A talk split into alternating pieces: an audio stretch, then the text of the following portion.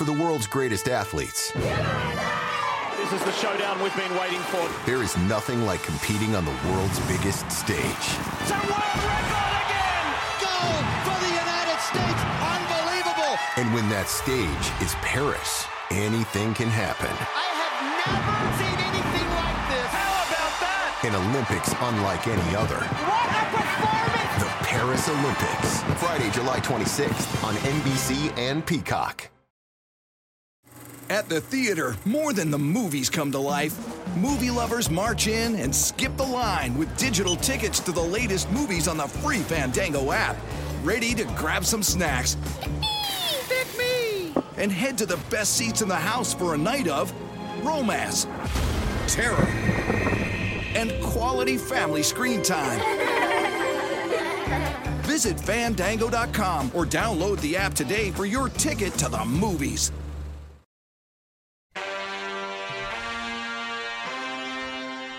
I'm at work too, just like Bane. Ready? Red four. Oh, no. that was, that was a two. That, was, my a two. second. Okay. Red four. Red That was four. That was my second. Oh, yeah, we're back, baby. That's right. It's Tuesday after Memorial Day. Chris Simms, Ahmed Fareed is in the fold. Ahmed Fareed and his horrible snap count. We're still growing. It's getting better and better. That was really great, though, because your voice cracked Yeah. like you're in puberty. I hadn't heard that back yet. Yes, that was the first time I heard it back But either. me going uh, red four. Wait, no. Have you ever had a quarterback do that? Like, All right, everyone, there you go. Up on the line here now. Oh, red four. Oh, no, stop, stop, stop. Wait, stop, wait, everyone. Well, you might have to do that every now and then. You got to do that, and you got to do it the Yeah. right way. Okay, just why we're in on this, and just for like full transparency here, Yeah. we have new mics today. If you're watching. do. Ahmed Fareed is extremely excited. He has been touching and grabbing these things, putting his mouth all over it. I mean, he's loving it. So well, here's far. the thing. Hold on. Quiet, quiet, Yeah. quiet. I feel like What do you these, feel like? These mics pick up the bass in my uh, voice. hey, listen, A little bit better. It, well, it's it's official that you've surpassed me in the hierarchy of this building. How I know so? that um, because I asked for these fucking mics for three years and got unplugged ones that didn't work. You you come in last Wednesday and are like, you know, we should have mics. They sound better. I think they might look better too. I, I come in here today after the show. I'm in the office. Yeah. I see them over here hooking them up. I'm like, look at this guy. He says it one time, and they do what he says. Even I, I, even I was surprised. I was very surprised by that. I'm But glad you got it done though. Craig and Tom hooked us up. Kristen as well. Yeah, I think they sound better, and that's the main point of a podcast, It right? is. They have to have. So you know, tweet us. Do we sound? Is my voice? Do we sound? You Sound silkier and smoother. Do I sound You silkier do. and You're right. smoother? And it is good to have the crutch of having the mic. Hold it's it. like nice to touch something, hold something, whatever. I don't want to touch or hold you. They're Um, they're gonna, the- they're gonna take them away. Uh, this is the only episode. Enjoy it. They're gonna be gone next. You're the only podcast that could actually like have mics taken away because of uh, you know bad bad Yeah. analogies or We'll, whatever. we'll go with the we'll go with the poor quality sound because it's just too weird with you guys with microphones. The, the snap count thing, though, just to hit on that real quick, right? Yes. You're red four, red four. Oh, hold on, wait, wait. No, no, you wouldn't do it like that. You would not. But you'd have to have like a certain way. That is taught too, to like a certain way to ease into it. So like you don't get that right tackle who's like all jumpy, right? Because you always have a right guard or a right tackle. Like, It's ready to Whoa, go. Whoa, you just sounded loud, or that wasn't the normal rhythm, or whatever. And you're like, yeah, but I wasn't even fucking close to set hut. Why would you jump then, right? Yeah. Even though you went like red four, and they know there's another red four and something else coming, they might jump because so you. It was like easy, easy, easy. Cause you, because what if what if you're into color number, color number set hut, right? Yep. So you do color number, and now you're starting that next color number, and all of a sudden Ray Lewis, Ray Lewis and Ed Reed are showing blitz, oh right? God. And you're like, oh God, right? You're exactly what you're saying. like, oh God, they want to tackle me, and I got to get us in the right play. So that's where you have to go. Okay, red eighty five, red. Easy, easy, easy, easy, easy, easy, easy, easy. You have to go kind of walk over easy, easy. So then they know it's we're restarting. I'm about to tell you a new play. Calm down, and here we go. So that's another little uh, tutelage that we're going to get to you with. So here. instead of red four, no, hold on, stop. Sorry. No. Go. now Go red four. easy, easy, easy. Yeah, right, right. Easy, easy. Okay. Real smooth that way. Now, did I have other guys on the team after I said, you know, Bluity five, and then turn around and go, wait, what? What's the play? Or wait. What, what, what's the check or anything like that? Do you want to expose anyone? Do you All want to expose anyone? You know, I, I had a, I remember having a conversation with um, my center, John Uh-huh. Wade, playing the Ravens. Oddly enough, this is always the one that jumps out to me. Uh-huh. But we have two plays called in the huddle because we're Gruden, and that's the way we do things, right? So, first first play's getting called. You know, where I'm on, now I'm underneath the center, blue at five. You know, he's making the the check to what we're doing the first call, and then I go, wait, easy, easy, easy. Hey, hey, check, check, check, check. I got to go to the other play. You know, and he's so deep into the first play, he's there and he's sweating all over my fucking ball because he's swamp ass, and that's what he's doing, mm-hmm. right? And we're playing Ray Lewis, and he's got Haloti Ngata over him, so he's like he's nervous. And I can remember him turning around, going, "Wait, what's the check?" You know, and I go, I, I believe it was a pass. I believe it was 200 jet smoke, right? Okay. And we had the perfect look for it. Oh. And Ray Lewis knew that that meant it was a pass, and he rechecked out of their defense and got them into something, something there. Ah. Right, right. And we ended up having to settle for a field goal in that drive. And I remember thinking, like, man, that's the NFL. That's that's how close it is. Like, if he didn't ask me that, Ray's not going to know we're going to throw the ball right there. I think it was like a third and short or something like that. And we're going to have a great look. Maybe we score a touchdown, but now we leave four points off the board, and all, you know that's just that's life in football. Did you make that all clear to him after the play or after the game? Your center. No, I think I did say something to him like later the next week. Like, Yeah. man, we can't fucking do that again. Not with people like Ray Lewis listening who might know like some of the language and know how to piece it together that way. We'll get him on the pod. We'll Yeah. tell him that your career would have been completely different had it not been for that man, one John play. Wade. It's my guy right there. Uh, okay, so we told Kristen before the pod. Yeah. We're on a little tighter schedule here. Yeah. We said we're, we'll move things along, and we're like ten minutes in. We've talked nothing about what we want to talk that's about what so we do. far. That's what we do. Uh, so what we will have on this podcast is we got five more of your top 40 countdown. We're going from 30 all the way to 26. Yep. I like this five. This Yeah. is a good five. Okay. Homie's going to have a couple questions about the previous five and or actually all the way About back to everything. 40. Yep, Yeah, everything. the previous 10. We have another eight in the quarterback coach Oh, Royal. Rumble love it. countdown. Who could beat up Here we go. Between coaches and quarterbacks. I got to And- go back over your list last week. There was one that I, I can't remember that jumped out to me to where I wanted to be like, I think you're wrong on that one, Okay. but I know we'll see it. Pete So, says we will show it. Yeah. And uh, time permitting, which we have to get to, uh, we will rate your snap count. We got Yeah. more submissions. Good. Trying to beat my red four. Oh, somebody See if they can do it. easy. Let's get right into it, though. The top 40 countdown has made its way to 30. And at 30, for you, Chris, is. Mac Jones. That's Whoa. right. The New England Patriots. Yes, for me, he is one of the 32 best quarterbacks in football. And yes, I have him as spot ahead of Jared Goff. I understand that. Yes, but I look at Mac Jones, as you heard me say throughout the whole draft. He's the most NFL pro ready quarterback to come out in the draft. He is. And one, I think he's tailor made to play quarterback in the NFL, anyways, for his style and everything he does about his physical attributes, his ability to process and read coverages and do all of those things.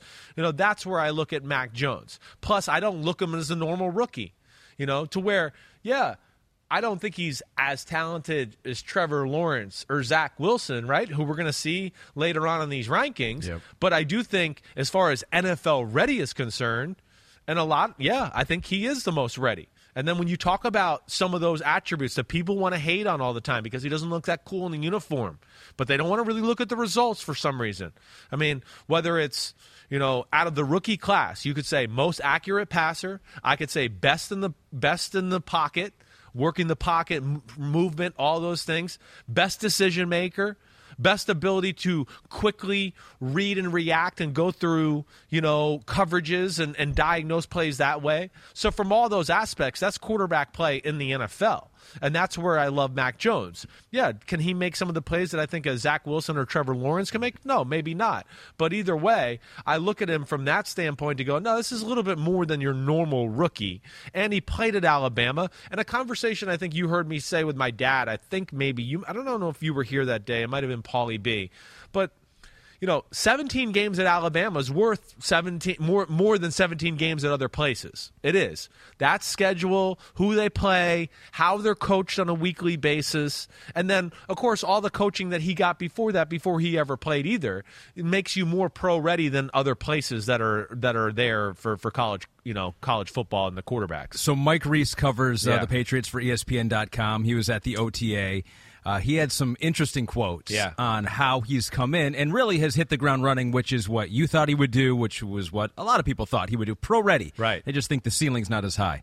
Uh, Mike wrote uh, every throw from Jones in 7 on 7 and 11 on 11 drills Thursday seemed to go to the right place. There was little, if any, indecisiveness. He's probably further along. Now, get this. He's probably further along than any Patriots rookie quarterback at this point Yeah. than anyone who came before him. Right. So he's including any Patriots quarterback who's ever come in as a rookie, including the great Tom Brady. Uh, he looks ahead, and he looks like he has a grasp of the playbook already. Now, could part of this be we've all been saying this for so long that we're looking for things to confirm that he's a smart Yeah. guy who can make quick decisions? I mean, that could be part of it, Yeah. but there's something impressive going No, on. there's here. something going on. They, this stuff doesn't come out of New England. This is not normal, right? This is not. And you know, they're not one. They're not an organization to praise you know rookies, anyways. Yeah. You know, I think there's enough chatter already for people like Mike Reiss to go, wait, I'm seeing what I'm seeing, and I'm hearing enough positive things behind the scenes to Yeah. verify that I think I am seeing what I'm seeing here. Yeah, he's not going to go out on a limb if the coaching staff He's or the heard people enough inside. people, Yeah. right? I, I told you before the podcast the phrase I was told about Mac Jones that I share is blown away. That was the thing that was I was told by New England right off the bat. There, just blown away by how he's come in, kind of taken control of the team. His leadership, his personality, his charisma, all those things are very real. Again, here's another thing that was just wrong about Mac Jones. Yeah, he looks like nerdy white guy. I get it. They don't make him look any nerdier than him. I'm sorry, that's the way it is. But the facts are, you know, don't judge a book by its cover. Haven't we all been taught that? And when whoever you talk to, whether it's Alabama, and I know people at Alabama, and whether you listen to the players and things like that, and then also I listen to the people I talk to in the pre-draft process. There, there's an edge about Mac Jones. This isn't just Johnny nerdy white guy. Mm-hmm. This is a guy that's like teammates love him. He's kind of like the practical joker. He's got a cool coolness about him.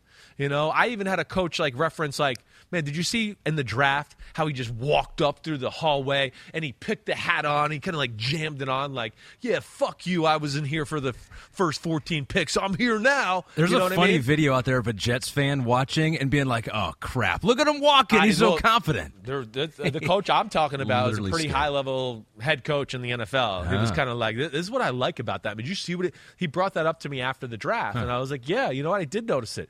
That is something that gets talked about a lot. So we'll see where this goes. But I do think, you Can know, I read you the Kendrick Bourne quote about him? thank you. That's where I wanted to go with that. Good energy. He goes, good energy. Awesome guy. Can feel his leadership already. He has a swag to him that I didn't know he had at first. Uh huh. Um, there, there's something there. I've heard it from everybody from the start of this whole Now process. you'd think any quarterback that played in college at a top program would Yeah. come in with a certain level of swag. Sure. Um, now they had Jarrett Stidham come in there last year. Yeah. You were you were fairly high Yeah. on his talent level. Yeah, right. Doesn't seem like he had that same swag. No, and it sounds like he was a guy that they signed Cam, and he was just like, okay, I guess Cam's a starter. I'll stop f- fighting against this and just let him be the guy.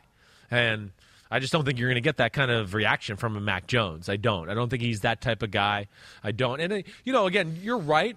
You know, all quarterbacks been successful in the NFL. I mean, college come to the NFL. They have a charisma about them and certain things, but there are, hey, just like anything, arm strength, decision making. Some are better than others in those departments, and I've always been told that's a strength for Mac Jones. I don't expect him to be the starter there in New England, but I think he's going to be good enough to where if Cam did falter that they'll have no problem bringing him off the bench to be the backup quarterback or the guy. I think he'll get far enough along in, in all areas, uh, even like Mike Reiss is talking about, knowing the offense and all of that stuff to where they'll feel comfortable. And to me, that's why they brought Brian Hoyer in. Yeah. I really think they got four quarterbacks right now. I think really Brian Hoyer's there to be the the, the hey, if things really get crazy, you got experience and you're here, but you're the third stringer to help Mac Jones be the backup. And I would think Jarrett Stidham's only being kept at this point for let's just make sure none of these other guys get hurt. Yep. And he will be on the street at some point as a free agent. What do you think of Florio Yeah. wondering in one of his stories that w- what if the Patriots have two packages or in some games even you go this is a Cam game, this is a Mac Jones game. Would they go as he put it play 4D Yeah. chess like that with two capable quarterbacks on the roster? I- I mean, I don't want to ever put anything out of the realm of Bill Belichick and what he might bring to the table. Uh, but I, I don't I don't view that as something that they would do. That's all I'll say. You know, I, I- I don't just because in my experience working there or playing under Josh McDaniels in Denver and all that, New England's very into framing the quarterback. This is our team. This is the culture of our team this year. We're not going to have two alpha males dividing the locker room. Oh, I like the Cam Newton offense better. Oh, I like the Mac Jones offense. Do all that. I just don't think that's what Bill Belichick would do. So, um, no, I think whoever starts is going to be the starter. Cam is going to grow within the offense too. Uh, but Mac Jones will be ready to go. And if Cam does get hurt or something like that, then I, I don't think it'll be Brian Hoyer. I think you're going to see Mac Jones. I want Mac Jones to play well because I think there have been so many people that, and there's this open minded, closed minded debate. It's like, oh, Chris, you're not open minded. You don't see the value of a running quarterback this year for whatever reason, in Justin Fields or Trey Lance. But really, if you look at the flip side of it, they're kind of closed minded to the fact that maybe a guy who looks the way that Mac Jones does can still be a successful where- NFL quarterback. Exactly. That's where I think it, it- Again, I understand. I'm usually not the guy that likes the Mac Right, Jones, right. but I'm going. I'm not judging books by covers. I'm not. I'm going to look at what I see, results, what I see on the field, my studies, and none of that say. You know w- what we're talking about is a guy that was helped by the system or the players or anything like that, and you know also hey, listen, I, I love a quarterback that can run and do things like that. I'm more into cam- quarterbacks though that can buy time and still carve you up with their right arm. That's what I like more. You know, it's one thing, and, I, and here's another thing. I think my dad brought it up a few weeks ago. You know, too much we get talked about with like the quarterback thing. And go, oh, that was an awesome seven yard run, wasn't it? Woo! What a seven yard run. And we talk about, see, this is what this guy brings to the offense. See that seven yard run? See when things break down. But then I watch the film the next day and I go, yeah, that seven yard run. There was a 70 yard bomb walk in touchdown that he didn't throw because the first guy wasn't open and he's his whole life gone, wait, I can run. So he runs. And we just go, oh, that's cool. It was a cool seven yard run. Look at that. But that that would be the other aspect I would challenge to that a little bit that we lose in translation or mm-hmm. doesn't get quantified on stats. And last thing here before we go to the next quarterback, or unless you want to bring something else up, I am annoyed about the double talk with Mac Jones. I mean, it's a double talk. And you've heard me say this a little bit. When it was rumored he was going to be the 49ers pick, and I was the one out there, Mac Jones, oh, well, it'll probably work because of the offense, because of he'll have Shanahan. So that'll work. It'll work. It'll work. But now Trey Lance is there, and nobody says that. It's oh he can buy a year and have him sit two years, and nobody's nobody nobody's coming out going well no just play him. He's got Shanahan. It should work. It should work. Instead, now I'm also hearing well Mac Jones is in the perfect place. He's in New England. That's the place for him. And so, so all the people that hated against him in the pre-draft process, If he does well in New England, they'll go, well, it's New England. it's the New England. They've covered themselves for every angle possible. if he falls on his face, they always know. Oh well, it was uh, it was Mac Jones. I mean, Yeah. that's why I told you not to pick him number three. But I don't like that shit. That's got to end. All right, so what is realistic? Yeah. Last thing, Hernan Favela says, "What's the floor and ceiling for Mac Jones in the New England offense? Is it Brady-ish? Oh, I'm not going to ever say Brady. I, uh, maybe ish, ish. Yeah. Okay. maybe only four Super Bowls. you Yeah, know, maybe not to- right. quite to Brady. Slouch of a career, really. You know, I mean, you know, I I- I think anybody that listened to me through the process, I said I thought Mac Jones could be a, a Drew Brees. I don't think he can be Tom Brady because I don't think his arm can ever be Brady. Again, you've heard me say that. Brady's arm is way better than people think. Way better. So that's where, but I still think it can be really high level quarterback play.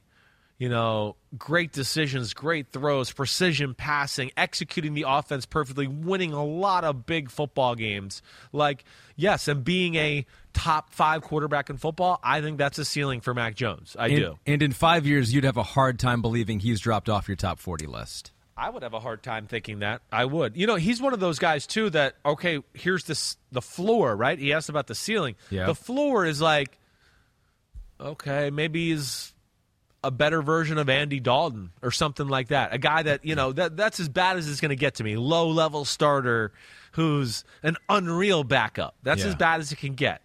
You know, and like, oh, he has a 12 year career doing that. But so, yes, I see some Brady ish. I see more of a Brees ish. And hopefully New England gets more than one Super Bowl out of that. But I, you know what I mean. All right, you carved your own transition, going from number 30 and Mac Jones, a player that I'm very excited about. Thank you. To number 29 on your list, to a player I'm less excited about, but is one spot higher than Mac Jones. One spot higher, only because of experience a little bit. I'm holding that in regard, and that's Andy Dalton. Yes, and I did not mean to make that segue before. I'm not that talented. I just brought that up. But uh, yes, Andy Dalton, Chicago Bears, here pictured on uh, the podcast if you're watching in the Dallas Cowboy uniform. Andy Dalton, undervalued physical ability is how I'd like to make the first thing there, just with him. Not that he's going to wow you or anything like that, but I don't know if we always give Andy Dalton quite the credit we deserve for. Yes, he can make all the throws. He can. And he can make power throws too. Throws a pretty good deep ball. He's a better athlete than we give him credit for. You know, not that again he's going to turn the corner and run 30 yard gains, but he can move around the pocket and scramble for a 10 yard gain when he needs to. You know, those things are what he does, let alone consistency, knowing how to play the game. And, you know, where I would go, there's the game manager talk, right, with some mm-hmm. quarterbacks. He's a little bit more than a game manager to me. So, like, you know, we talked about Teddy Bridgewater, where I always use the phrase, like, you know, not going to lose you games, but not going to win you games either. Andy Dalton, for the most part, is a not going to lose you games, but I do think there's a little bit more of an aspect of can win you a game. And not that it's going to like blow you away. I just mean he can make a few more throws in a game with his right arm to swing the pendulum into his team's favor, maybe than some of the other guys that are similar to him on this top 40 list. And that's where, you know, I like Andy Dalton. So he started nine games with the Cowboys last year. Yeah. And I did a little comparison Yeah. between Dak Prescott and Andy Dalton when he got in there. Touchdown percentage, percentage of passes that were touchdowns, Dalton slightly ahead of Dak. Right. And I saw that and I was like, I'm going to build this whole stat list of where Dalton performed just about as well as Dak. Yeah. And Then I, what happened? I couldn't. No, Yes. because yards per game, it was like Dak was throwing 370 yards per game in the And five he was games. a what, like two- 197. One- okay. So they didn't throw that much at all. Right. Threw more interceptions. Uh, quarterback rating, Dak had a 97. Dalton had an 87, which isn't bad. It was 25th in the NFL, and he's 29th on your list, so maybe it's maybe it's about right for him. But he wasn't as good as Dak, and a little concerning because there were a lot of weapons on I know. that Cowboys offense. I know. Well, it shows you. I think one Dak is better than what everybody wanted to give him credit for. Yeah. Dak, Dak can make the weapons in the offense really reach its potential. I guess is what I would say. Where Andy Dalton, you might that type of offense as we're seeing there. And again, we can't always go by the stats too because they change the way they play a little too, right? Because they're going, wait, we can't just put as much on this guy's shoulders as we did Dak and expect him to carry the team and do that. Mm-hmm. He's not as talented, so that changes it either way. But yeah, he wasn't capable of making some of those big time explosive throws that Dak Prescott. That's, you can say what you want about Dak Prescott. He's his arms big time. He he his he makes a ton of explosive plays by standing in the pocket and making big throws down the field. Let alone his size and things like that help him stand in the pocket to let those plays develop more down the field than an Andy Dalton too. So you know a lot of good things. But yes, he's your guy here where he's 29 because of experience, played the game, is pretty consistent. But like some other guys we talked on the list, it's like well, I like him, but I think we can do better. I think, and that's where he is. He's a low level starter slash really high end backup quarterback, and you know, yes, even though I have him 29 and spots ahead, what eight spots ahead of Justin Fields, uh, I would expect Justin Fields to close the gap as far as you know, experience, knowing how to play, and doing those things to get it close enough to where, yes, he does take over at some point during the year because there is more t- potential and more high end play to be had if Justin Fields reaches his potential as compared to Andy Dalton. So you think it'll be Dalton week one? Because that's what the coaching staff has said. right. I do. I do, but here, here's my thing, and this is I had to go on Chica- uh, a Chicago, you know, podcast, NBC Sports Network there last Yeah. week.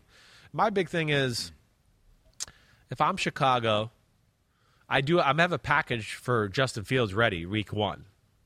I, I mean, again, we know what Andy Dalton is, and we don't think the Bears are not going to the Super Bowl this year. We know they're I mean, not. they were a playoff team last year. I know, but I'm not ready to go Super Bowl. Yeah. I think it's more about the big picture of 2022 and what you can do from the you know from there on out with Justin Fields is really what you want to do. But if I'm the Bears, I am definitely have a package for Justin Fields in week 1 and a week 2, week 3, week 4, whatever. He's to be I'm to put him in the game. We're to get him experience. And I said it I think I said this today on PFT, Amin, uh, you know, like all right, hey, first drive of the game. Bears got the ball. Andy Dalton goes down. They kick a field goal. Great. Nine play drive, 76 yards. Good drive. Great. All right, next play, next drive. Andy Dalton's still out there. Oh, they you know, they get a first down and then they go three and out. So six play drive, they punted, blah, blah, blah. Oh, okay, it's it's still three nothing or it's three three or whatever. Hey, let's put Justin Fields in for a series here. They're not ready for these quarterback runs we got to sign and all those. Let's bring a few of those in. Do that. Oh, and we got like two or three passes that he's real comfortable with that we've schemed up that we know are going to be real easy for him against this defense and things like that. Oh, he scored a touchdown. Well, maybe we keep him another drive. Oh, it, you know, three and out. Okay, we punt. We bring Andy Dalton in. I, I just feel like we could see that. And if you can show growth in those departments, and you get to week three or week four, and now he's had a number of games and had some moments where he stayed on the field a few series in a row because of success, then I think you just go, come on. We, we, we know the situation here. Pick number 11, stud, 29th quarterback in Chris Simms' quarterback rankings. We know what he is. He can't really go much higher, even if he does reach his potential. That's just not what he is. Let's move on to the Justin Fields era. Justin Fields is going to excite the fan base. Uh, Dak Prescott excites the fan base in Dallas more than Andy Dalton. But if you want to compare Andy Dalton to maybe some favorable comparisons, Yeah. you can do that with the Bears quarterback since 2011. Kristen, do we have that that graphic? Because it's not I like bet. the Bears have had Yeah. a ton of great quarterbacks and quarterback play. Mitch Trubisky, they were hoping he was going to be the guy. And so we're taking a look here on YouTube. Uh, the numbers, pass game, uh, pass yards per game is up. Touchdowns, that's, it's all actually pretty similar. Andy Dalton fits right in with the Chicago Bears quarterback since 2011. He really, he really does. I thought he would be a little bit better than them, but Uh, I'm not going to lie, I did too. I thought I was going to see a little bit more of a difference there. As win loss, he has the edge, but we don't necessarily like to give that only to the quarterback. No, no, exactly right. I mean, listen, it, it proves that obviously he's been playing at a pretty consistent level. You know, he won a lot of games with the Cincinnati Bengals. Went to the playoffs. All those things are they're real. All of that too. You know, I could also sit here just with Andy Dalton for that sake too. Like you know, we always talk about you know yards left on the field. What's there to be had? Did you take full advantage of everything you had there? Right.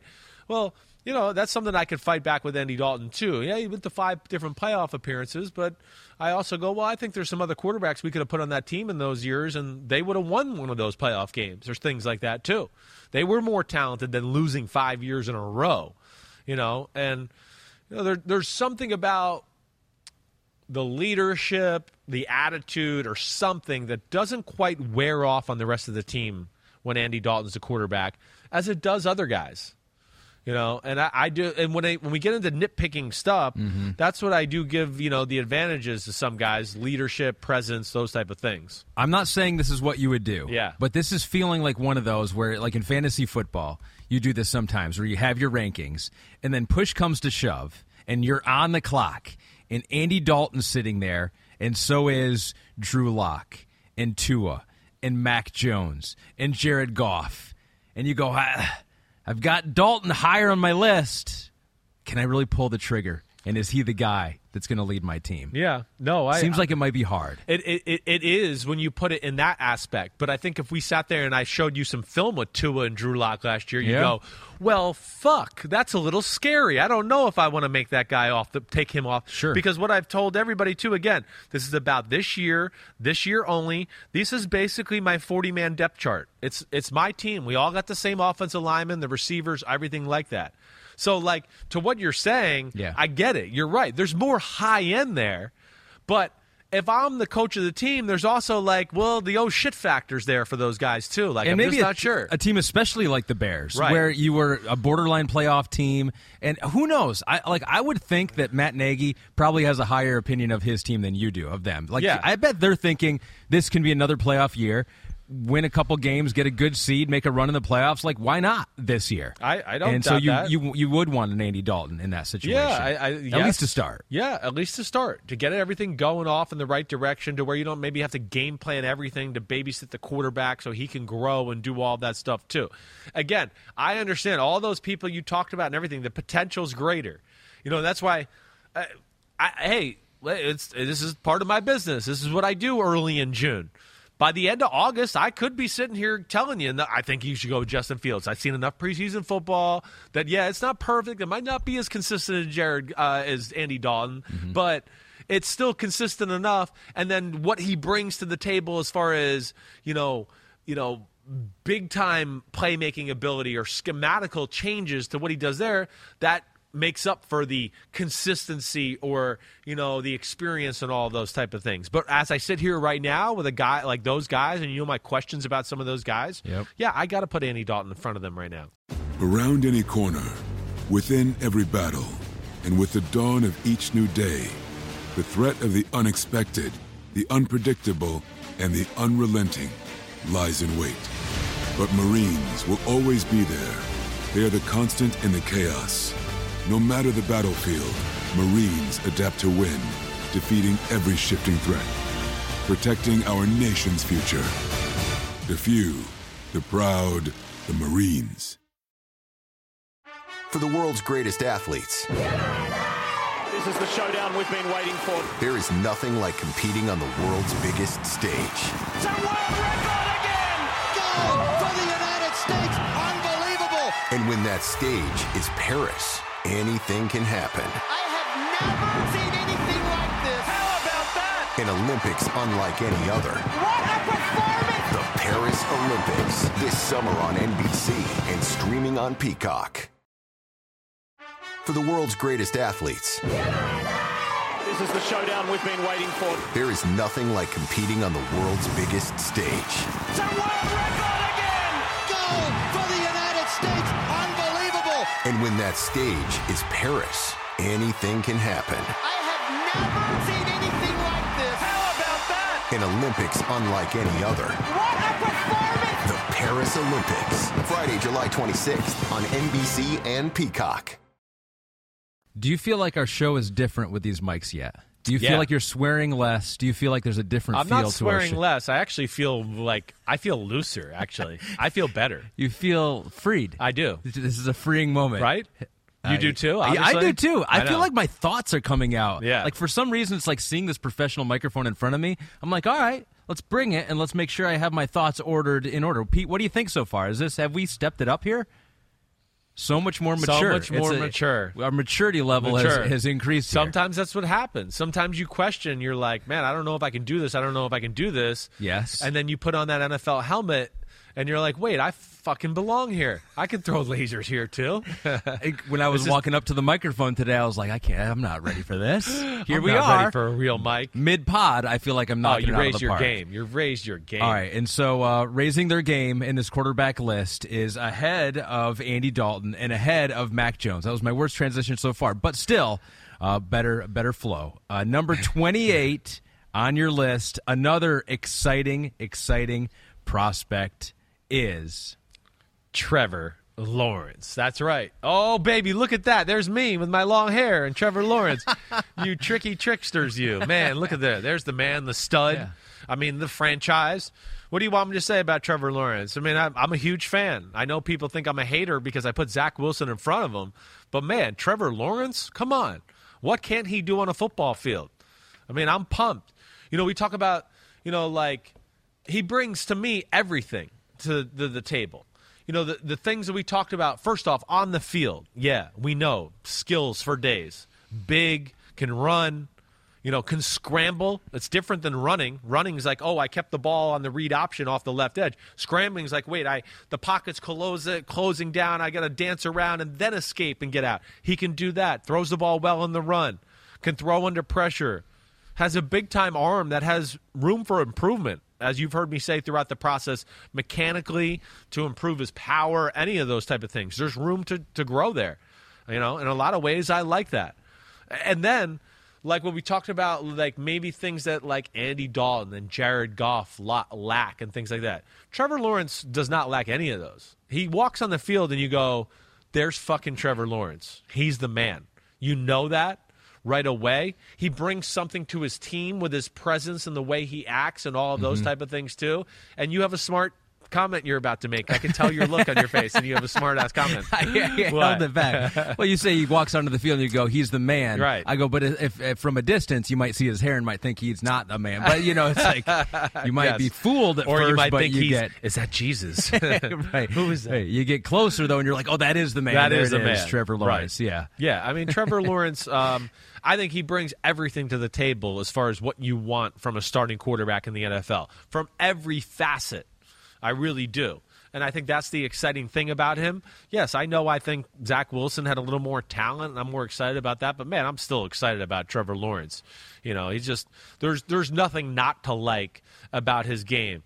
And you know, even within my worries a little bit about some of the mechanical things, and I, you know, I talked about in the draft process yep. about a few throws you'd go, man, he shouldn't miss that and all that.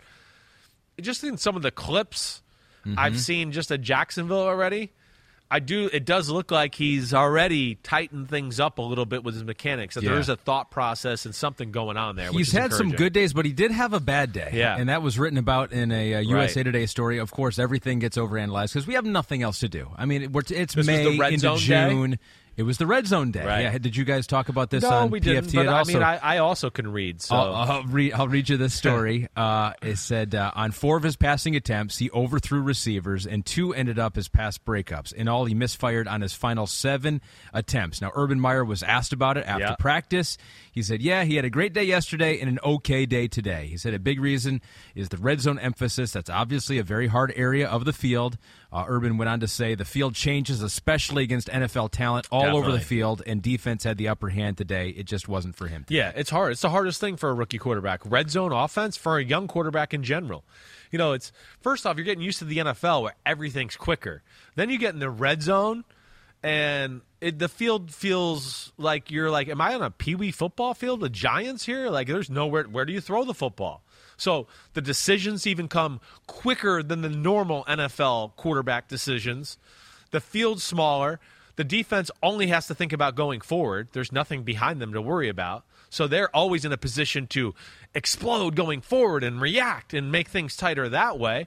And you're going to be more safe with throws down there too, which can lead to, oh, maybe at the 50 yard line that would have been complete and you would have put it here, but you don't want to throw an interception in the red zone. So you put it in a really safe spot. Oh, let me throw it high and outside just in case my guy misses it. It goes out of bounds. It doesn't pop in the air and become an interception that way, whatever it may be. And that can lead to it too. So I don't read too much into that. And I yeah. think we'll probably hear more of that as we go. Also, too, like with stuff like that, too, hey, when it's seven on seven and it's red zone, the defense knows you're going to throw the ball every That's play. you know, when they have the thought of the run, that makes things easier too, which will make life easier on a Trevor Lawrence. So Trevor Lawrence was a star at Clemson. Kristen, do we have his his three years there? Because I think always the danger with players like this, and you see where was it? 2018, he was pretty good. Then 2019, I think that was. I mean, all all three of his years were, yeah, they're were all pretty phenomenal, good. right? Um, but always the danger is that we write the story in a guy in 2018, freshman quarterback. Oh, this guy's unbelievable. He's going to be the next great thing.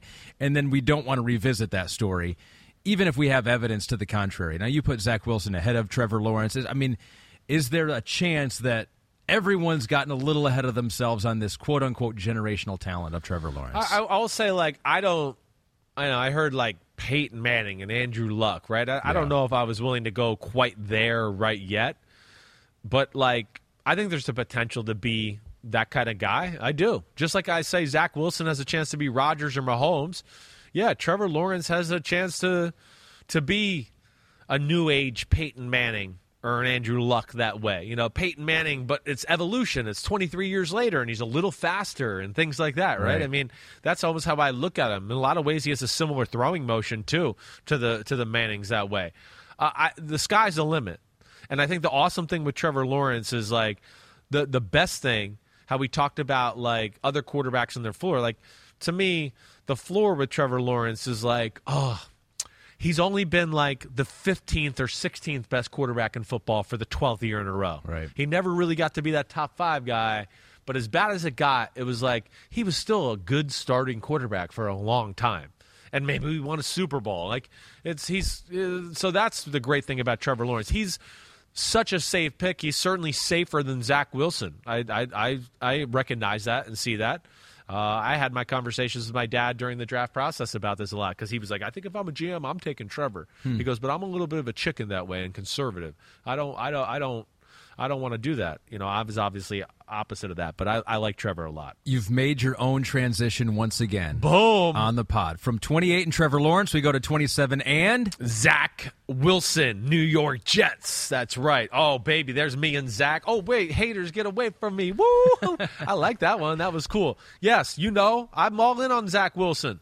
He's my guy. I love him. Of course, I love Trevor Lawrence, as I just discussed, but Zach Wilson, he's just got an appeal to my eye that the other quarterbacks did not have in this draft. You know, first off, I think his his talents are special. You know that. I think his throwing is out of this world special. I mean, I, I, again, I don't think anybody's really going to doubt that anymore. I think he put that to rest after his pro day, where it's like people kind of wanted to fight against it, but then they saw that and they were like, okay, that's really good. Like people like Yeah. Trevor Lawrence sending out an Instagram message going, sheesh. Like, which I respect out of Trevor Lawrence. Like, basically going like, whoa, I'm awesome, but that was freaking awesome. Like, that's cool. And that's what I think Zach Wilson is. I think he's one of those guys. The more you, if you talk to people who have seen him in person, it's always, they, whoa, Oh, I yeah, I saw him in person. Oh, yeah, he, he's a little faster. Oh, he's a little more explosive. Oh, his arm, dude, the ball explodes. That's what you hear after you hear from. He's not a giant, too, but not he's bigger giant. than you think, He's bigger too, than you think. right? Exactly right. He's not a giant. You know, he's Aaron Rodgers type quarterback. That size. It's 6'2", it's 215, 220-ish, right around there. But, you know, incredible athlete, can really run. As far as like, you know, in the pocket, I told you before, I thought Mac Jones was probably the best in the pocket quarterback in the draft. I think this guy's second and capable of doing more and exceeding expectations as far as getting out of like crazy situations with his feet and making things happen, let alone what makes him even more dangerous in those situations than a Mac Jones is, of course, sometimes he doesn't even need to get out of those situations. He just goes, oh, wait, I'm stuck. I'm in a bad spot. I don't need to scramble. 30 yard laser sidearm. Oh, I got it. Oh, yeah. Oh, Mac, and you guys, you guys had to get out of that? I, I didn't. I could just stand there and still throw it. I didn't matter. Yeah. You know, and those are things, again, that you can't quantify on a stat sheet or do anything like that. You know, oh, I didn't see him throw under pressure. Well, he stood on his back foot and threw a 40 yard laser before the pressure got there. And it didn't get there. So he didn't have to. But he was ready for it. And, you know, there's all those things. But I love Zach Wilson's talent. I like his moxie. I do. And the fact that he's had a fight over some things in college football and all that, I think are all going to be good for him. But yeah, I think him in the NFL, you've heard me say it, he's got Rodgers, Mahomes ish type qualities to me that really pop out. And I think it's a perfect marriage with the Jets. And I'm really excited about Zach Wilson. So these two are always going to be linked: Trevor Lawrence Yeah, and Zach right. Wilson. Uh, Kristen, can we take a look at their 2020 seasons together? So here are, including the postseasons, what they did. Uh, uh, you know, they're they're similar, right? Well, they're yeah. both awesome, and it's Right. always going to be hard to compare. And that was big. Exactly. We talked about that so much in the draft hard. process. It's like, oh, you got BYU, and then you got SEC, Right. You got Clemson. You're playing against tough opponents, but you also got pretty good teammates there, and so. Th- those debates are really hard to have because every situation is unique and different, and uh, it's it's it's hard it's hard It's to have that debate, it is. right? It's hard to have that debate. That's right. You know, it's just you, you do your best to evaluate. Both are awesome. It doesn't matter. Yeah. I don't care. I mean, if we switched it around, I don't think the results are going to be a lot different on either side. I think it's going to be about what we saw. I do. And, you know, of course, yeah, there's the BYU aspect and all that. I, I understand that. It's a real thing. I get it. But, you know, again, it's it's not an end all be all. And I think the other thing I would just say to that, you know, again, I, I have no doubt that last year's film was Zach Wilson won that battle of the 2020 film versus the 2020 film of Trevor Lawrence. Yeah. Zach Wilson was better last year. I, I I feel very confident in saying that. Now Trevor Lawrence had to deal with COVID and a few things too. I get that. You know, career wise, we know it's Trevor Lawrence. He's the guy. Did it for three years under the spotlight some big situations and all those type of things. And that's where people varied, I think, in their evaluations of the two guys. One more put like into the stock of, ooh, what I see right now and this guy. And others looked at like, ooh, what he is as a totality and where I think he's going to be and all of those things. That was Trevor Lawrence. And kind of whatever one you seem to favor seemed to be from the ones I talked to in the NFL was like who they had as their number one quarterback. Yeah. And the one argument you never hear is the quarterback that plays in the SEC on a bad team that does okay, the Kellen Mond, right? That's why I, I always walk away from those discussions about the schedule and – uh, no one gives those guys credit. I well, you know that it's was crazy. one of my big talking. That's what we talked about Kellen Mond last week on the podcast, and that was one of my big things. You Yeah. know, I, I don't understand it either. It goes back to our conversation we had at the start of the podcast. For some reason, some people get this excuse, and this one doesn't. Or, I'm Yeah. giving this guy this excuse. This other guy has that same excuse, but I'm not going to let him have it. I don't know, but uh, either way, I think two of these, both of these guys, I think both went to a place where the systems fit them. Mm. They've gone all in on them as their quarterbacks to support them with players and things like that. And not that I expect like eye popping, amazing rookie years, but I think it's going to be. I think they. I would be shocked if both didn't have good years where All we came away and went, "There's some growth," and I like what they're doing here. Let's get into that comparison because Mehmet 305 asked a good question. Which rookie quarterback is set up to have the most success in year one based on his weapons, O line, offensive coordinator? So we'll just do Lawrence and Wilson here. Yeah. So we'll go the better weapons. Who has the better weapons? Jacksonville Jaguars, New York Jets. Oof. I'm pulling up the. Uh, Pull up the teams. I am. I'm pulling Pull them up the here. teams for It's- both teams here. It's it's. I mean, I'm excited about what the Jets have done with Corey Davis and you know getting Michael Carter, of course, in the draft and doing all that. Uh, but still, I Jags guess might have a better running attack. ETN And Robinson. Robinson, what he did last year. I'm probably going to go with the Jaguars Okay. because of they're both their offensive lines are nothing special. I think Jacksonville's O lines may be a little further along than the the Jets. Jets have better tight ends. I do think that the yes the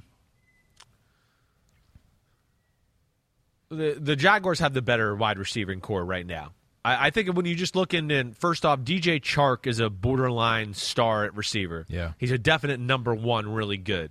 Laviska Shenault that does a really good job. He's better than I thought he was going to be. Getting Marvin Jones, you know, I think I look at those three. That's a pretty good three. Let alone with you're talking about with the two running backs. Yeah. The Jets, there's potential for them to be better. I just don't know if I can call it right now with Corey Davis and oh Denzel Mims, who is going to be in the second year but was hurt a little last year, and Elijah Moore, who they drafted in the second round, and Michael Carter, the fourth round. It's just like I need to see a little bit of like Jacksonville has a few more proven commodities for me right now. Can the Jets win on the offensive line? Mekhi Becton they got last year. They're they're they do they're doing the right things with him, Alijah Vera Tucker. Uh, I'm missing somebody else. They did a pretty good job, I thought, in free agency too. Uh, here, I got it in front of me. Uh, just with some roundabout guys. Oh, it wasn't free agency. I think I'm thinking of free agency two years ago. Um, this but- is the ultimate test of it- your of your memory here. We're taking two of the worst teams last year and breaking them down position by position. No, well, it's okay. I still, I still should have a pretty good idea. But the Jets, I think, are in a pretty good spot. Uh, Like both, it's very similar. You know, the Mekhi Becton, I love that. The Jaguars have one tackle who's pretty good, who they franchised, and and uh, Cam Robinson. But then they have another one that's unproven to this point. And the Jets are kind of in that. Uh, Jawaan Taylor, right, who was the second round pick. Thank you, Pete. Um, the Jets, George Fant at right tackle, who was pretty good last year, doing that. Uh, I'm missing somebody else on their roster that I kind of like, but either way, they're right. They're right, right down close, the middle, yeah. the bottom middle as far as offensive lines are concerned. All right, so who do you think will win most more games? So PointsBet, the official sports book of NBC Sports, has both at six. Yeah, Now Jacksonville has the eighth easiest schedule according to projected and the win Jets totals. has to be hard, right? Jets are in the mid mid pack, sixteenth. Ooh, okay. So the, here's So a- Jacksonville's easier. Jets are a little harder, but still mid pack. Yeah, mid pack. I think, and, and the thing that jumped out to me about the Jets is um, the the aspect of the start of their schedule. And do you have that pulled up? Because that's where I looked at it to be a little scary. Hold on, because my NFL Jesus, when you pull up team not schedules, working right now? Well, when you pull up team schedules, it, it's the worst. I, I don't know what else to say. Okay, this It's- is a this is a here Or is last year's schedule. Here you go. Kristen's pulled it up. there we go. If So you're watching on YouTube, you can at see the Panthers, okay, toss up game. It's not the worst. Okay, I mean it's not the worst. Patriots at Broncos, Titans. I mean, yeah, they're going to be the underdog in those Mm-hmm. three games. Falcons, okay, but they're back with the Patriots. All right, so there's that. Do you have Jacksonville's handy, Kristen? Just so I can look at that. schedule. Oh wow, Kristen, look at that! She is Immediately. on the spot. Yeah, I, I, I guess I like that layout of that schedule a little bit better. What do you mean? Texans. Yep. So they're Peter's favored that they're one, favored at Texans How could they one. not I be? guess. Yeah, I guess. right? That makes sense. Broncos. At least they get at home. Yeah, I mean it's not a whole lot easier, but At okay. Bengals, I guess if you're gonna make me pick one right now, hmm, I'll, I'll go. I'll go Jacksonville. You think Jacksonville wins more games? I Okay. do. I, All I guess what I'm only giving them, I just feel like they have a little easier of a schedule to gain some momentum and confidence Mm-hmm. compared to the Jets, and I'm I'm big into that start of the start of the season. as Well, you know. either way, those are two exciting quarterbacks. Number 28, Trevor Lawrence. Number 27, Zach Wilson. Which leads us to the final one we'll talk about today. And he was a former high round pick, one that you did not agree with at the time. You've come around on him. Yeah. But today, uh, this is a make or break year. Number 26 on your list. Staying in New York, DJNY. That's right. Daniel Jones, New York Giants. Yeah, Daniel Jones. I mean, again, this is a huge year. We know that. This is this is a make or break year for Daniel Jones in his career, really. I think if he wants to continue to be the unchallenged starting quarterback for the New York Giants. You know, again, he's got all the skills and attributes to be a really good franchise quarterback, but it's it's got to come together, and they got to help him bring it together. That's the other thing I'll say with Daniel Jones too. I mean, come on, hey, it's it's year three. It's it's he's finally got a same coordinator, so that's that's nice that he has that. They've put some weapons around him. They've built their offensive line there with the Giants, so he should feel better that way and everything like that. So, you know, I, I don't know. I don't necessarily like to say the make or break year type of thing Yeah. and make that type of statement. But it's as big of a year three as I feel like for a quarterback as I can remember. Because I just feel like people here in New York are questioning it. There was the question already, like you talked about, when he got picked at number six three years ago in the NFL draft. I was one that, yes, did not think it was wor- he was worthy of that draft pick. But here, when you break down Daniel Jones and why I say like the potential's there, the guy has all the tools to be really, really damn good and do some special things and lead the Giants. He's he's an elite passer.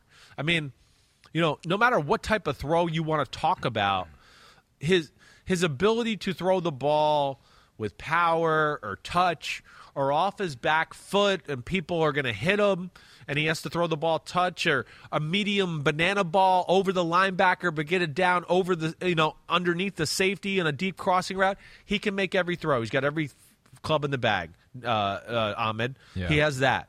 You've seen him run.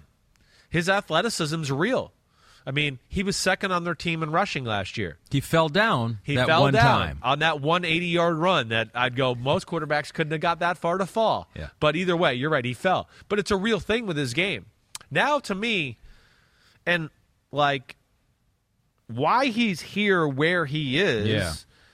Is. He was 22 last year, so Right. he has dropped down a little bit, but I think maybe he's still higher than some people would have thought. I maybe yeah. It's just the way the year fell out. Fell out. He dropped out. A few other guys played better last year. They rose up. He was, of course, was hurt at the end of the year. You know, it was inconsistent at times, and I don't put that all on him. But where I will put it all on him is like it has to come together this year as far as just you know maybe limiting some of the bonehead interception plays and being a little bit of less, less of that. You've heard me say this in the past that robot or that statue in the pocket, you know, to utilize that athleticism. Damn, you can keep the ball in all these quarterback design runs and do all these type of things. I, you, you need to be able to scramble and move and do those type of things too. That to me would be like the next big you know piece of the puzzle. Right. Uh, pocket presence, getting out of the pocket, making plays off schedule, and doing it that way. Not playing within the pocket so much, I think, is almost a, a bad thing for him to a degree. He needs to get uh, a little bit of a quicker of an alarm clock. So he has been showing good leadership Yeah. this offseason. There's some stories out there about him organizing private workouts in Arizona a few weeks ago, early in the offseason. Yeah. Uh, he's got some throwing sessions together in New Jersey with Sterling Shepard, David Sills, new teammate Kenny Golladay. He took uh, the new uh, signees out to dinner. Kyle Rudolph, he took out to dinner. So, I mean, I give him credit for that. The same things you talked about with Mac Jones. Sure. It's like it, I think sometimes it's more difficult for a guy who hasn't necessarily succeeded up to the standards of himself or his teammates or his city, and he's still trying to show the leadership out there. That, I, I don't think that's always easy to do. It's not. It's like as compared to the guy who has yet to do anything, but we're all kind hopeful. of, yeah, But right. wait, wait, we, we're hopeful for you, but we've seen you fail too. Yeah. So what are you? You're right. It's not always easy to stand up and be that guy and lead that way. What do you think about his turnovers? Because uh, do we have his 2019 versus 2020? Uh, here are his numbers. Too So much. He had fewer touchdown passes uh, this past year, uh, two fewer interceptions, but still, still a lot. A lot of fumbles. But Chris, his first eight starts, he had 13 turnovers, nine interceptions, four fumbles. Last six starts, just three turnovers. So maybe trending in the right direction. Yeah, maybe. But uh, what I would tell you to that is those last three starts, he was injured, and they had to play a certain way where he might have not even should have been out there. I mean, if you remember correctly, I think he had what the hamstring issue or something like that, to where he wasn't himself at the end of the year. He was not. Yeah. Which also could have led to less aggressive play calling and things like that too, to limit some of those things you're That's talking true. about. But it, it, it's either way, it's got to improve. It does. You know, it, one, it all goes back to the pocket thing. It's all about the pocket conversation. I think in both areas, as I think about this, right? The fumbles happen because he sits in the freaking pocket too long. He tries to do what the coach says, and oh, I'm going to say here and go through the reads and do that. Get the hell out. Let's go. One, two, three. Okay, he's not there. We got to move. We got to make a move. We got to step up in the pocket, look for scrambling lanes, try to get out, do something like that. That to me is the first problem. Too many fumbles that way. Like I think of like, you know, even the what was it, the Cardinals game where he had the one return for the touchdown. I mean, he was oblivious to the guy coming around to him and mm-hmm. taking the ball out of his hand. I believe it was Haason Reddick who stripped it, but maybe I'm wrong. But again, I love that he's so tough and he looks down the field. I'm actually going to say, no, look at the rush just a little bit more. Look, just a little. The great quarterbacks are looking at the rush now. That's it. That that's over. I'm just telling you. You know where you say, oh, eyes downfield, eyes downfield. I, no, Mahomes and Rodgers and Josh Allen don't have three eyes behind their fucking head. They're looking at the rush from time to time because they're gauging it. Wait, nobody's open. Let me see where the rush is. Am I okay? Let me look one more time. Is Stefon Diggs there? Oh no, he's not. Let me make sure I'm not going to get hit again. Let me look back up. You know what I mean? That that's mm-hmm. part of the NFL now. That's where the, the the level of play has gone. So it's different than you know my era, my dad's era, and like you know, oh Peyton Manning got to stand in there and just look downfield and get crushed. It's different. It's a different game. So that to me, Right. the fumble department, I think it's the same thing in the interception department too. At times, where I want to go, you know, you you made that throw because okay, you went to one, he wasn't open. You went to two, he wasn't open. And now the pocket's collapsing in three, and he's not really open, but you don't want to take the sack. And, and it's like, oh, let me just try to fit it in there. And that to me was a lot number of his interceptions, too, was that aspect, too, to where then again, I want to just go, no, if you got out of the pocket and bought some time, maybe you could see something a little more clearly, and you wouldn't be worried about, oh, it's collapsing. I got to make a decision. I got to Right. do that. Uh, I, I think that's his biggest problem to his game. He was sacked 9.1% of the time, second most in the NFL. Do you know who was first? Who the only quarterback who was sacked at a higher rate Ooh. per pass play? Okay, hold on. Don't tell me. Don't tell me. He don't tell me. second, 9.1. I, I'm going to say uh, Russell. Russell was not. He was sixth, I think. Okay. Uh, it was Carson Wentz. oh. Pete guessed it in my ear. Ding, ding, ding, Pete. Well done. Similar type of problem. Though. Yep. Similar type of problem, though. Just oh, eyes too focused downfield, oblivious to what's around, and it just can't be that way. Same type of thing, though. There's no doubt about that. So maybe he's and got then the pocket collapse and can lead them to do the errant throws like I'm Sure. talking about. It's the same type of thing, same type of problem. Well, maybe he needs to get his footwork in check too, because Mickey Bruckner. Do you Yeah. know this guy from Annex Sports in Chatham, New Jersey? I guess he's Yeah, a quarterback. Chatham, New Jersey. Chatham, Yep, Chatham, New right. Jersey. Yep. But Cha- I, my family says Chatham. Oh. um, uh, so he is a, a quarterback uh, coach, and he's got a. You know, one of those complexes where they have warehouse. So we tweeted a couple videos of Daniel Jones. He noted he wanted to, this is what he wanted to do this offseason with him. Thank you. Get a balanced center of mass over his base. Yes. Hips move under his shoulders while his head and Uh-huh. shoulders remain downfield. Uh-huh. And see how quickly he can put his foot into the ground and then Yeah. move. That that this is this is this is everything you just heard me talk about. I Yep. Hmm. had no idea you had this video or anything like this. But this is what I mean. This is the this is life in the NFL. It can't be I'm going to drop back and sit on the A for 7 seconds Mm-hmm. and just look and I'm not going to leave the A. Hey, hey Khalil Mack and Nick Bosa, I'm going to be right on the A the whole fucking time. Like no. That's where this is what I'm talking about. One, Yeah. oh, he's not open. Move. Let me get another lane. Okay, let me check. He's athletic enough and big enough to do all these type of things. Let alone he's still smart enough too to be able to like, hey, look at the coverage. Let me just take a p- quick peek and do those type of things. That's where the NFL is going. You know, and, and I think that's where he really has to make an adjustment. He was imperfect in my dad's era. Late Yeah. 80s, early 90s, we wouldn't be talking about any of this. And sorry, the game's changed in the last 30 years. If you would have seen him moving his feet like that, where would you put him on your list? 15? Well, he he has the potential to be a top 15 quarterback. He does. I mean, everything he does, it's it's there. But now it's it's you know, hey, them helping him like I talked about, Mm-hmm. him being another year in the offense, and now just really putting it together. Uh, that that's going to be the big thing. And let's not forget about last year too. Offensive line issues, new offensive coordinator. Saquon Barkley got hurt early in the year. You know, Evan Engram couldn't catch the freaking ball. Yep. You know, there, there's some things too that have gone against Daniel Jones that were out of his control, and I don't think we can forget that if we're going to be fair. All right, so that's all we give you for this podcast. Those are the 5 You'll have to wait to the next one to see uh, who number 25 You, you did a good be. job today, though, man. We got through those, Yeah. right? So now You're- we have You're a, you're better with the mic. microphone Yeah. has made me more You professional. You're right. Um, it's slowed me down. I'm Right. playing it's within like you're. Sean McVay to you're Matthew Stafford. now you, all of a sudden you're just better. contained me. Right. That's right. It's harnessed some of what made me me, but improved it. Uh, let's get let's- some questions from the homies here. Okay. And I think that was a good time to get into maybe a couple quarterbacks who are not going to make your list because I think up to this point we thought, well, maybe they're on there. They're just higher. I think now it's become obvious that they're not going to make it. And so. one guy was 30th last year on your list. Yeah. This comes from Tanked for Trevor. Says absolutely love the throwback Chuck Taylors for Reed. Oh, thank you. He's following our instructions of a specific Watching. compliment. Yes. watching and then complimenting a specific thing. Thank you for that. I'm wearing them once again. Uh, he said, uh, "But does uh, this mean that Gardner Minshew does not make the top 40 cut this year? 30th last year, he didn't make it. He was right on the edge. Uh, as I told you before the, po- I told Ahmed before the podcast because um, he was bringing up Gardner Minshew, and I just said, yeah, he was he was a tough one. I had like three spots, my last three spots left, and I had a list of like five or six quarterbacks that I thought were worthy of those last three spots, and I left him off. I did, yeah.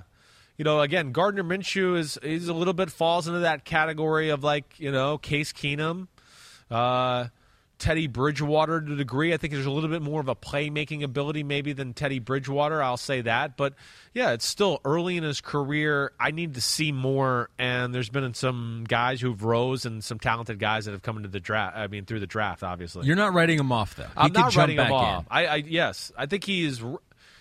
He was a really tough one, and yeah, I, he's a guy that he could be in the top 40 for for years to come as a really high level backup or something like that. Either way, he's dancing right around it. All right. The next one is a name that I think is going to shock a lot of people. Shouldn't by now, but yeah.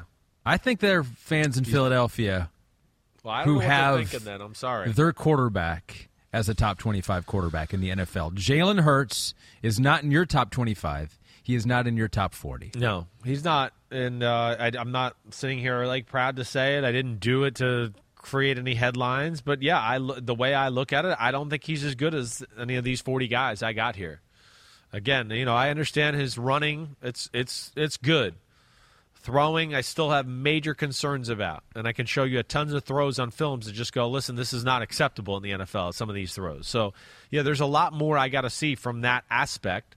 Uh, and yeah, I look at Jalen Hurts as kind of a still a a project and a starting quarterback. A little bit. I don't. I don't mean this to be disrespectful, but by default, because of a weird situation in Philadelphia, not necessarily that he like grabbed it by its horns and just blew everybody away. And oh my gosh, wow, he's so good. We got to keep him on the field.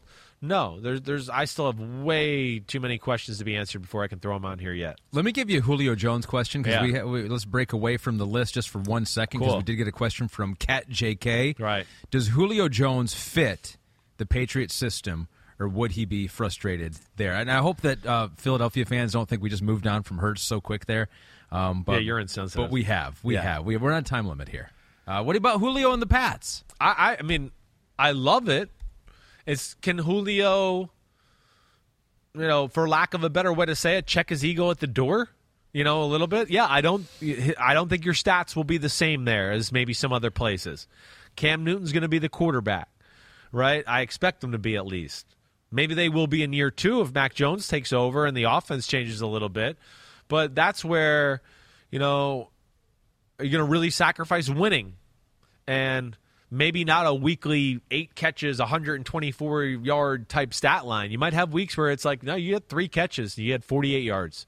Next week, you might blow it up and kill it. But this week, we ran the ball and we had some cool Cam Newton design runs, and you just didn't have many opportunities. Yeah. That's where I think it's dicey. Other thing I'll say, too, is just like, I, I have a hard time thinking Bill New England would trade a number one pick for, for Julio. I, I do.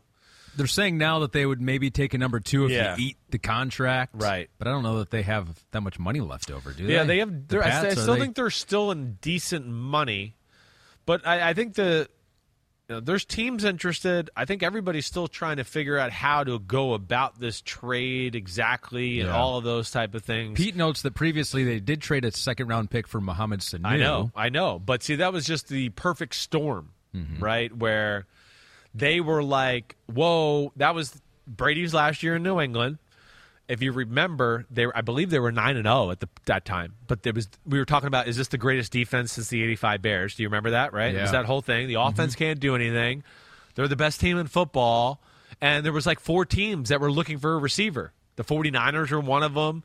There was a few other teams. So they got the perfect like Atlanta bidding war Yeah. of teams being in a desperate situation for that type of player. Yeah, the trade sucked. I mean, it didn't it was horrible if you look at it. But that's what happened. Right now, that's what we don't have with Julio. Like maybe the Atlanta can get a first rounder if they can get a lot of teams back into the conversation of bidding for him.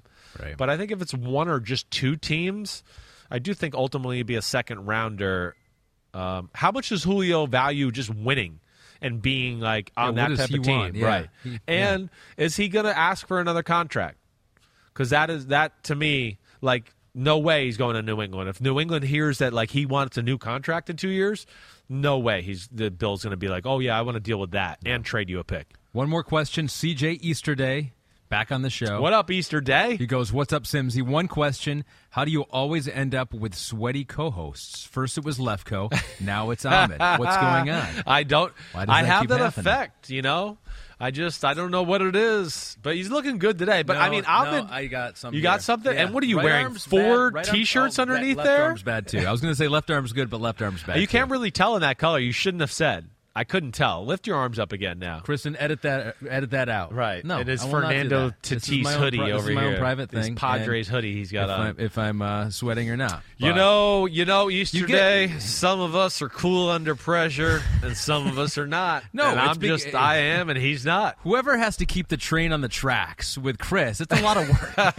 That's that's very a lot true. of pressure. Well and- played, sir. well we, played. We, yeah, we Well we. Are, I mean, you should see. Pete. You should see Pete back home. I mean, he Oh. is just like Oh. is covered in sweat. Oh, it's like he's been in a sauna. Yeah, seriously, it's it's dripping out of everywhere with Pete.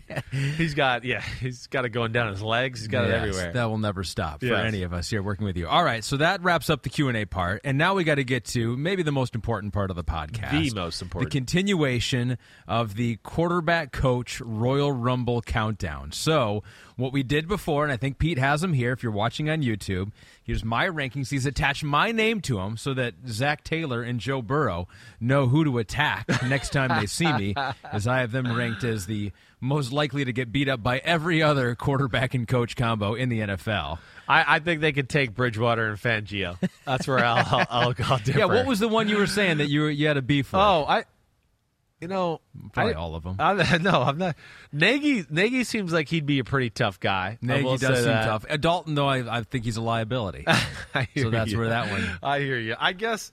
I, I don't know. All right, I- so- you're well- right. I guess I don't really have an issue with Good. it. Actually, now that I just look at it, I think I go. I think Teddy Bridgewater and Vic Fangio should have been last, Yeah, probably- and Joe yeah, Burrow and Zac. Taylor should have been thirtieth. Maybe, maybe when I look back at it. Um, okay, so the next eight are happy they're not in that eight, right? They're not in the bottom. But here's the thing: they're still in the bottom half. this. They're still in the bottom half. These Yeah, next eight, so they're still more likely to lose And still wanting to kick your ass at some point. right. Uh, number 24 for me here on the list. The Seattle Seahawks duo of Russell Wilson Oh. and 70 year old Pete Carroll turned 70 in September. Yeah. So Pete Carroll's now 69. I think they are 24th I, right here. I I can't argue that. Mm-hmm. I think Russell would be a handful. You know, he's athletic, he's stout, you Small. know. He'd be. it- It'd be hard to get him down, right? It'd It- be well, hard yeah. to defeat him. He's got some real power. Like Yes. he's got thick legs, he's got thick shoulders and back. I mean, he's he's strong. But yeah, Yes. Pete's the oldest coach in football. so So he's a liability. He's a Pete's liability, and you're only as strong as your weakest link. Right. Which means that uh, the age gives the edge to their NFC West rival. At 23, I got Jimmy Garoppolo and your good buddy Kyle Shanahan. Oh man, Shanahan's in third. You put him in third in the NFC West, huh? I like it. I Yeah, like it. that's true. That's it. yes, you did. 20, Um, 23rd. No, uh, he's uh, no, he's in because he's ahead of Pete. Oh yeah, you're right. He's did. in the West, right? You Yeah, don't. you're right. still got Kyler and Cliff You're and right. McVay and Stafford You're right. to He's- come. you're so, right. He is third. Uh, Yeah, 23rd overall, third in the West. okay, all right. I, I, you know, again, They got youth on their side. they do got youth, Jimmy G's got a lot to protect up and he's above got the an neck. injury history. And he's got an injury history. Right. You know, he could get in that ring in a Royal Rumble fashion and be down, and it's just Kyle by himself. Have you ever seen good. Kyle fight? No, but Kyle's not afraid. Yeah. I'll say that much. I really will. Here's a funny story withYle. All right, I, was don't think this will get get this. him in trouble or anything Uh-oh, like that. uh-oh. Nah, this this won't. Probably This is- not, This yeah. is college, Okay. But he was always great at defending me because I always had people like you Yankee, Yeah. you fucking Yankee. To Go this back day. to the north. To this day, this Well, it was a thing with Texas Sure. too, to where I almost got it with it in Twitter uh, actually this weekend because somebody from Texas was like, "Yeah, I don't know why people judge them so harshly here down here," and I want to go, "Well, maybe it was that." Yeah. Maybe it was that aspect. Sure. Or people reminding me that I was white because I was wearing Timberland boots. Yeah. Like those type of things. but I was out one night. I don't know why. Kyle had like a ton of change in his pocket.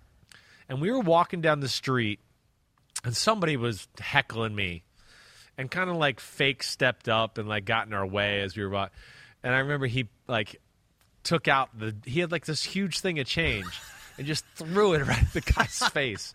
And I was like, "Yes, that was awesome." Yeah. And, and then I don't know what happened. and happened. they just swept that under the rug. We never heard about no, it until now. Few, no, well, yeah, Oh, you- nothing we did happened. hear no, well, no, a few seconds later, I think the guy said something else, and then my friend from New Jersey punched him in the face. Right. So that's how that went down.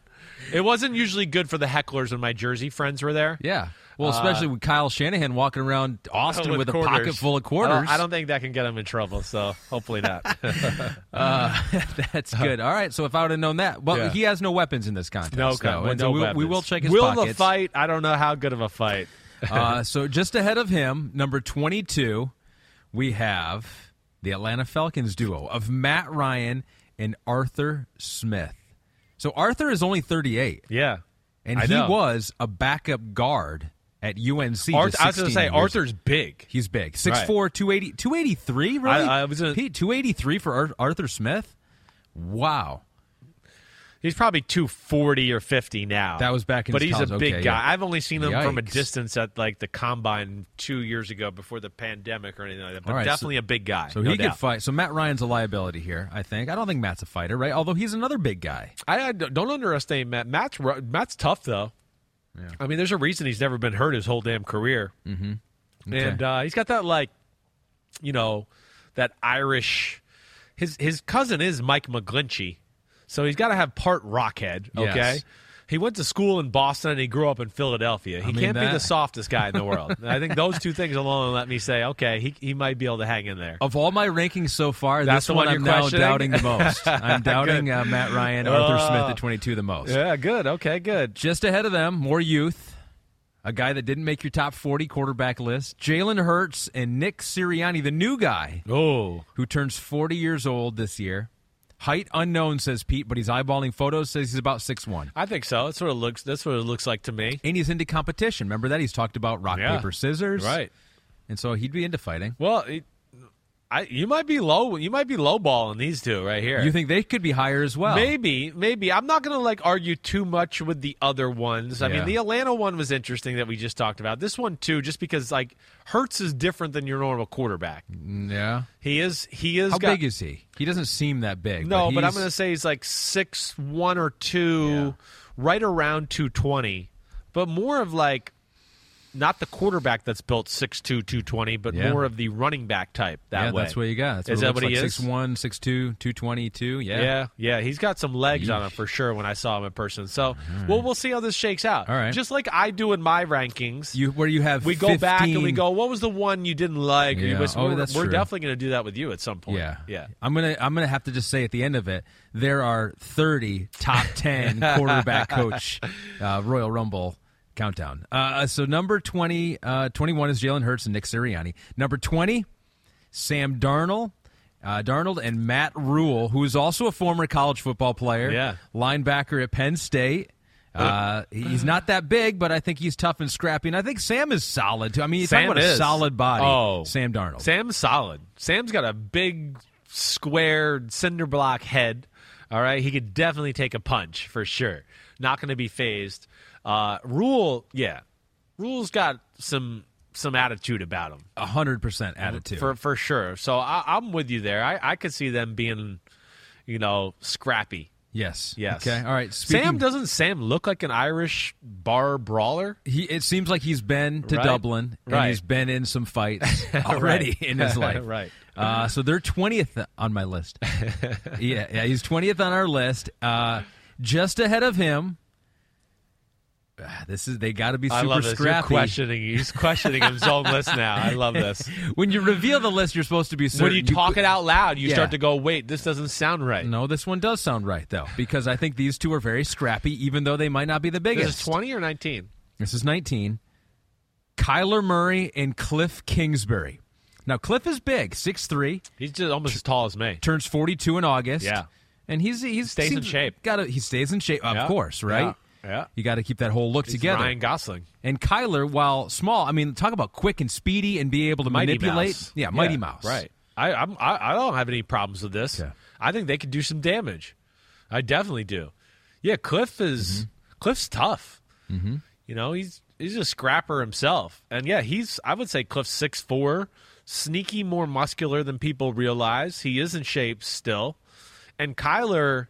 Oh, people like Kyler. Listen, there's a reason he can run four two and things like that. Why? Because he has really powerful, explosive muscles. Yes. He'd be the kind of guy where I'd go, I don't want. Yes, you would. You wouldn't want it. He'd be a pain in the butt. And who knows? Like when he does a punch, he is a former baseball player with a swing. He's probably got good side oblique areas. And His get- power is yeah, he'd have some power every facet. I think, uh, yeah, I'm feeling better about this. right. 19 Plus, you're also like, can I hit this guy? He's quick and moving around. That's know, true. gotta You couldn't get a clean it. punch in right, on him. Right. That's a good point. Yeah. So they're 19th, and I feel very confident about that one. Good. I'm going to reveal two more.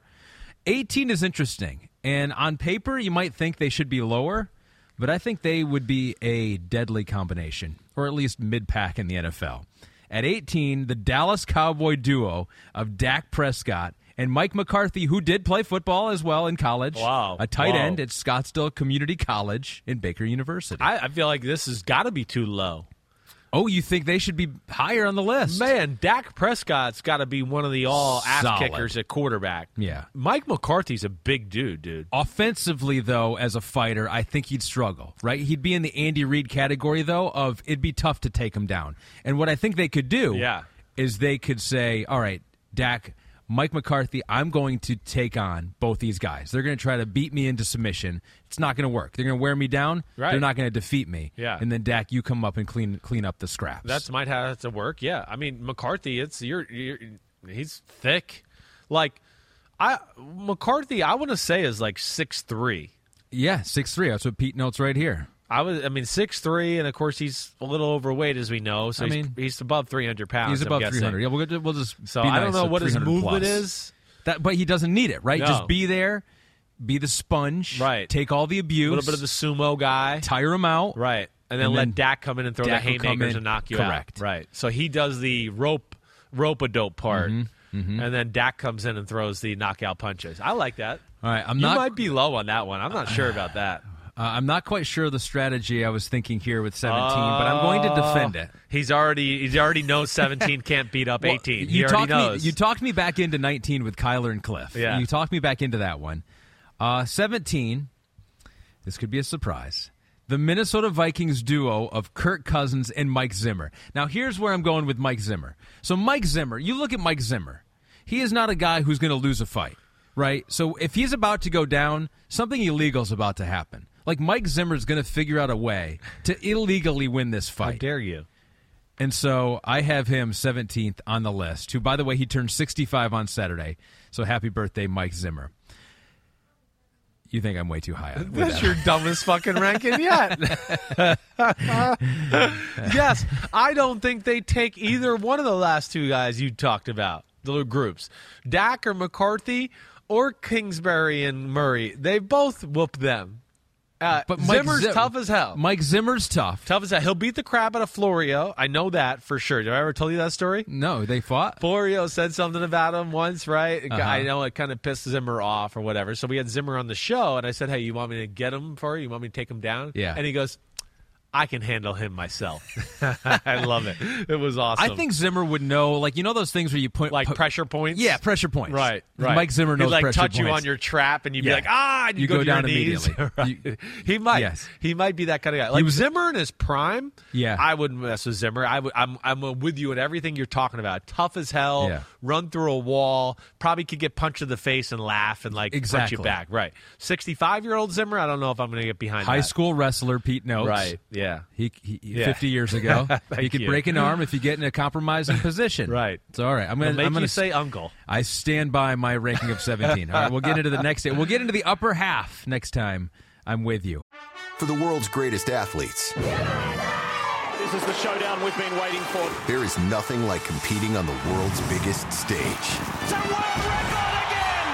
Gold for the United States! Unbelievable! And when that stage is Paris, anything can happen. I have never seen anything like this. How about that? An Olympics unlike any other. What a performance! The Paris Olympics, Friday, July 26th on NBC and Peacock. Dear listener, please close your eyes for this movie theater meditation brought to you by Fandango.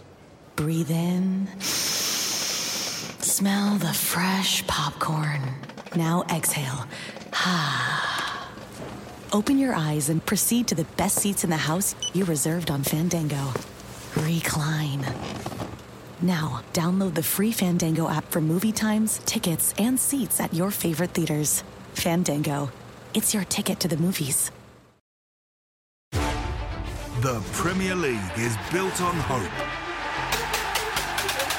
The hope of discovering a new star. It doesn't take long for Darwin Nunez to make an impression. The hope of rewriting history. Leaves his calling card. And the hope of continuing a dynasty. Unstoppable week after week.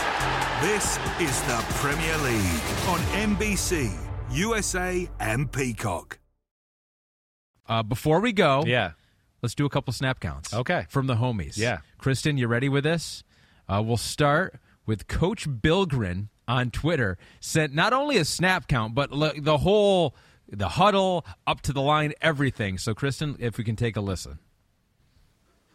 Okay, guys, here we go. Huddle up, huddle up.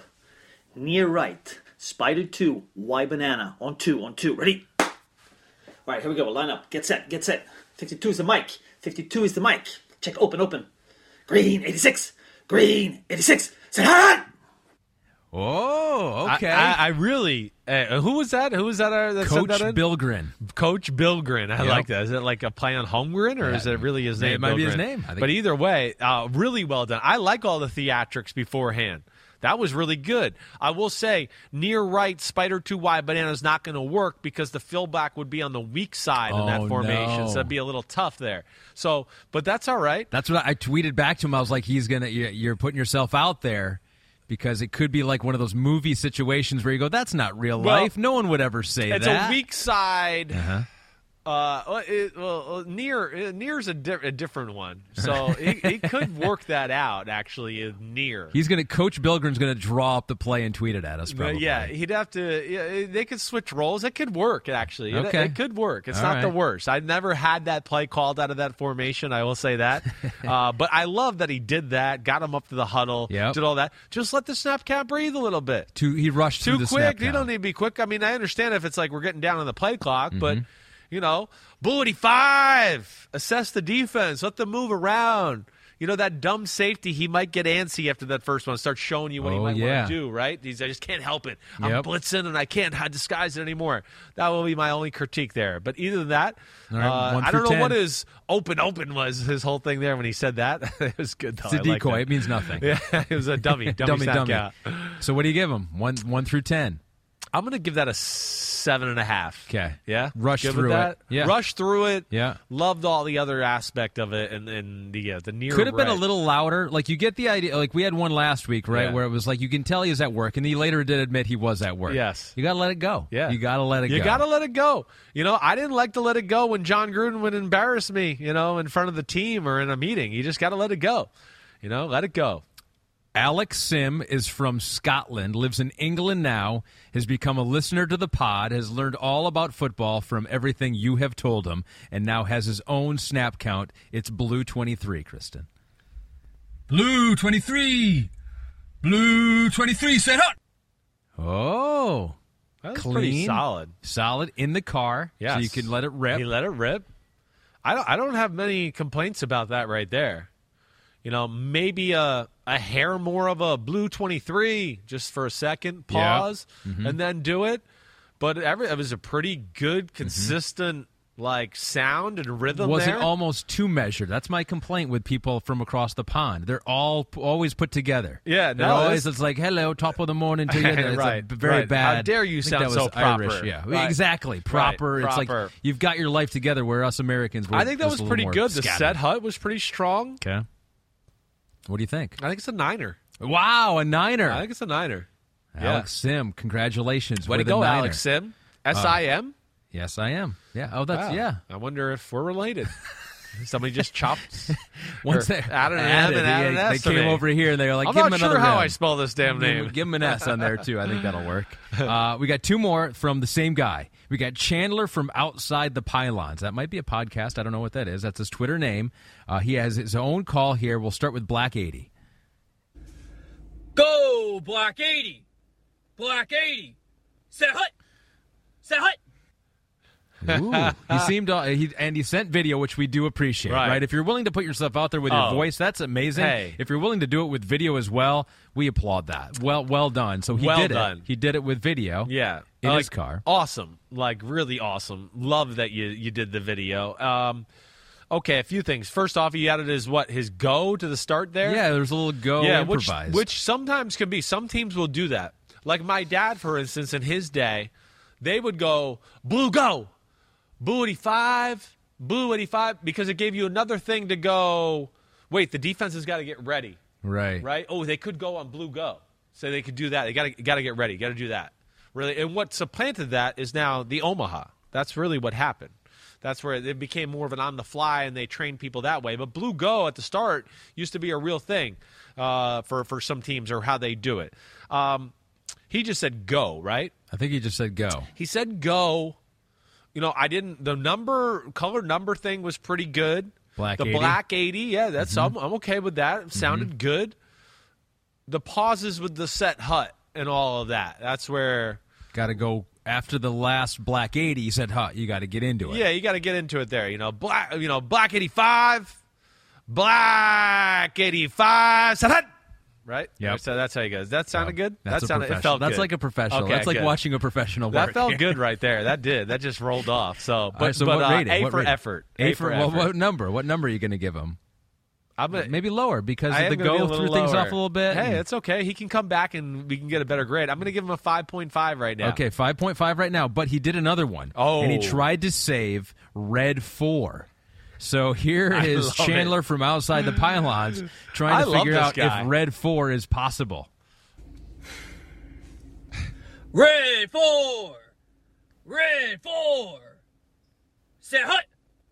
Who called this?